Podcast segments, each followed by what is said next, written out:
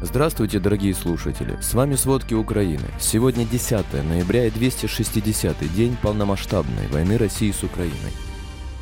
Россия завершает вывод своих войск из Херсона, успешная инспекция на южноукраинской АЭС, украинские военные освободили за минувшие сутки 12 населенных пунктов. Обо всем подробней.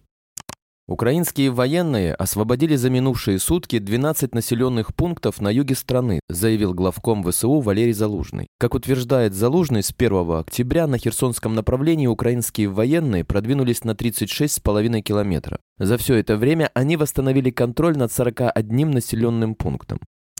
Россия завершает вывод своих войск из Херсона. Об этом 9 ноября заявил глава Объединенного комитета начальников штабов генерал США Марк Милли, сообщает Reuters. По его словам, первоначальные данные свидетельствовали о том, что Россия завершает вывод войск из Херсона. Число российских войск в этом районе составляет до 30 тысяч человек, сказал Милли, и вывод всех подразделений растянется во времени. По словам генерала, России понадобится не день или два, им потребуются дни и, возможно, даже недели, чтобы отвести эти силы к югу от этой реки Днепр. 9 ноября министр обороны России Сергей Шойгу после доклада командующего объединенной группировкой российских войск в Украине Сергея Суровикина отдал приказ начать отвод военных из Херсона из правобережья Херсонской области. По словам Суровикина, маневр российских войск будет осуществлен в ближайшие сроки. В ответ в офисе президента Украины заявили, что имеют свой сценарий освобождения территорий от российских войск. В то же время 9 ноября были созданы военно-гражданские администрации на левом берегу Херсонской области.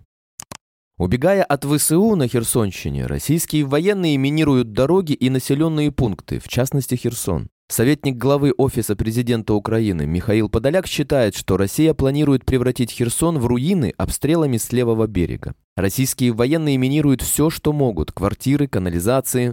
Российские войска прекратили так называемую эвакуацию жителей из Херсона из-за отсутствия желающих. Также в городе пророссийские власти прекратили выдачу заработной платы и социальных выплат.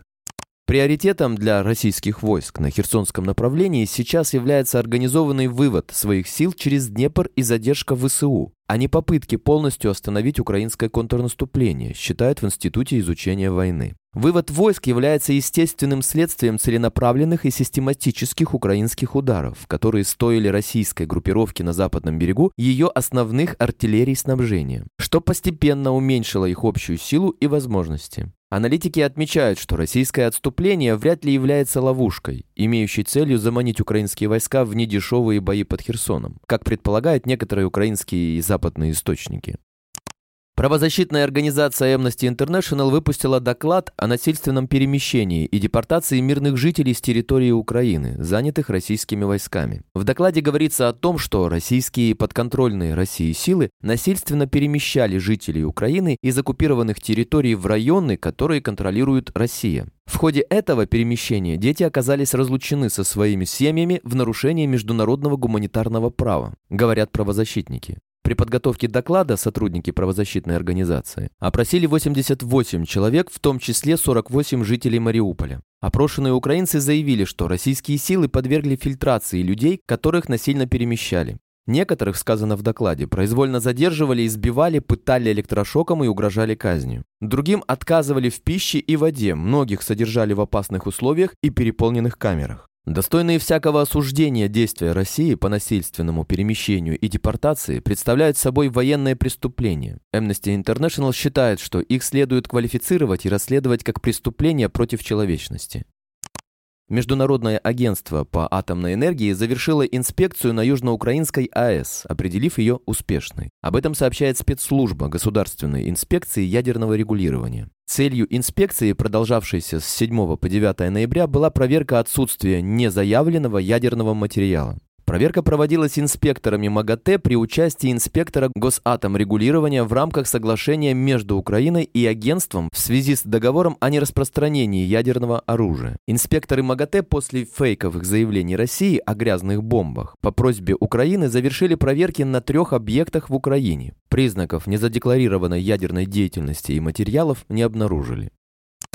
Президент России Владимир Путин все же решил не ехать на саммит лидеров группы «двадцатки», который будет проходить на следующей неделе на острове Бали в Индонезии. Об этом сообщает Bloomberg со ссылкой на источники. Причиной решения называют боязнь в Кремле, что западные лидеры будут показательно избегать Путина. Вместо него на событие якобы планируют отправить главу МИД Сергея Лаврова. Напомним, на саммит приглашен также президент Украины Владимир Зеленский. Он заявил, что будет участвовать только в том случае, если на саммите не будет Путина.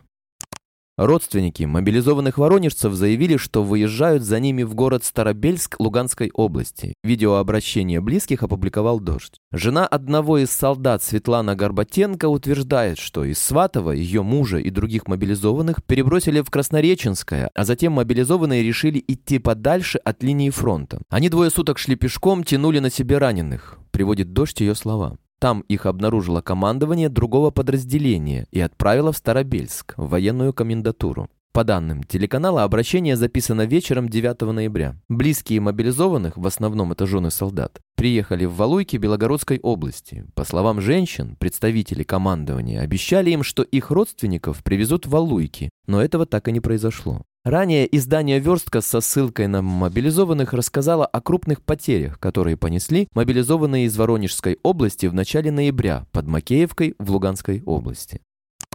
Великобритания предоставила Украине около тысячи дополнительных ракет класса «Земля-воздух» для противодействия российской угрозе украинской инфраструктуре. Об этом объявил министр обороны Бен Уоллес во время визита к местам обучения украинских военнослужащих в Великобритании в среду. Отмечается, что Великобритания передает зенитные ракеты в ответ на просьбу Украины усилить средства ее противовоздушной обороны и защиту ее критически важной инфраструктуры, которая постоянно подвергается атакам со стороны России. Переданные зенитные комплексы, состоящие из спусковых установок и ракет, могут быть использованы в сочетании с имеющимися возможностями вооруженных сил Украины и способны сбивать такие воздушные цели, как российские беспилотники и крылатые ракеты. Кроме того, Великобритания уже подготовила более 7 тысяч новобранцев и более 60 младших командиров ВСУ. Японские производители автомобилей Mazda и Isuzu уходят из России. Об этом написало российское агентство РБК. Mazda передаст свою долю в предприятии во Владивостоке, которое выпускало машины этой марки, российской группе Solers. Стоимость сделки символический 1 евро. У японского автопроизводителя остается опцион на обратный выкуп доли в течение трех лет. Производитель грузовиков и пикапов Isuzu также представил план ухода из России, хотя раньше, в октябре, опровергал свое намерение свернуть деятельность в стране. Завод Исудзу в Ульяновске работал с 2012 года. В марте производство было приостановлено. После начала военного вторжения России в Украину, произошедшего 24 февраля, из России стали уходить международные компании. Согласно подсчетам Института руководителей высшего звена Ельского университета, из России уже ушли более 1200 компаний. Министр обороны Нидерландов Кайса Олангрен объявила, что нидерландская сторона планирует отправить от 50 до 100 военнослужащих для участия в миссии ЕС по подготовке украинских военных. В это число не входят 90 нидерландских военнослужащих, которые уже осуществляют подготовку украинских военных в рамках отдельной миссии в Великобритании. Учебная миссия будет происходить преимущественно в Германии и Польше. Когда начнутся учения, пока неизвестно. Среди прочего, военнослужащие Нидерландов будут обучать тактической медицине, обезвреживанию взрывоопасных предметов, тактическо-технической подготовке по системам вооружения и подготовке штабных офицеров, батальонов и бригад. Напомним, 17 октября Совет Европейского Союза утвердил решение о создании миссии военной поддержки Украины. Ее целью является обеспечение индивидуальной, коллективной и специализированной подготовки вооруженных сил Украины, а также координация и синхронизация деятельности стран ЕС в поддержку осуществления этой подготовки. Германия отправила Украине еще одну партию военной техники и вооружений. Согласно информации, опубликованной на сайте правительства ФРГ в среду 9 ноября, Киев получит 30 бронетранспортеров «Динго», ракеты для систем противовоздушной обороны «Иристе», 18 разведывательных беспилотников, 18 единиц оборудования для защиты от дронов, 5 танковых транспортеров и 3 автопогрузчика. Германия поставляет Украине вооружение и оборудование из запасов Бундесвера и продукцию предприятий, которые финансируются в рамках инициативы по предоставлению помощи для обеспечения безопасности иностранных партнеров. В 2022 году Берлин расширил объем этого фонда помощи до 2 миллиардов евро. Большая часть денег направляется на военную помощь Украине. Спасибо, это были все главные новости о войне России с Украиной к середине 10 ноября. Помните, правда существует, а мы стараемся сделать ее доступной. Если вам нравится то, что мы делаем, пожалуйста, поделитесь этим подкастом с друзьями в России. Также, если вы хотели бы помочь нам делать материалы еще более качественными, пожалуйста, оставляйте фидбэк. Это очень важно для нас и для распространения правдивой информации. До встречи.